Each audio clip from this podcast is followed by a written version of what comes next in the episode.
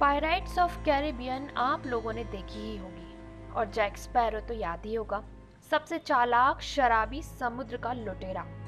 तो अगर आपको सच के समुद्र के लुटेरे से मिलवाऊं तो यकीन करेंगे आप?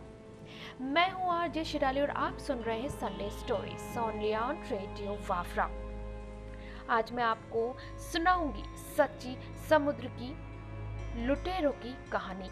और ले चलूँगी समुद्र के ठंडे ठंडे से सफ़र में, पर एक डरावने सफ़र में।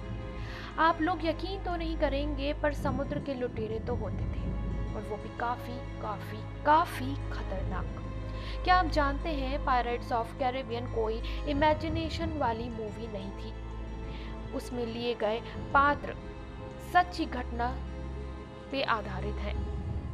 दुनिया का सबसे खतरनाक समुद्री का लुटेरा था जॉन एवरी, जो ब्लैक बर्ड के नाम से जाना जाता था।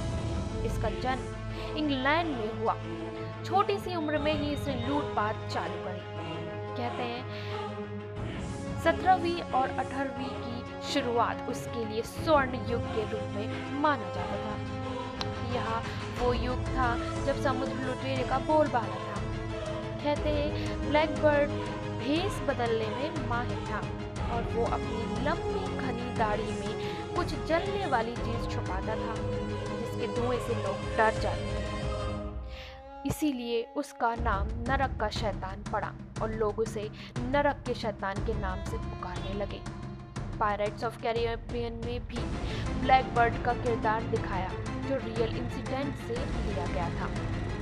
उस समय अंग्रेज़ भी ब्लैक बर्ड का सहारा लेते थे, अपने दुश्मन से लड़ने के लिए।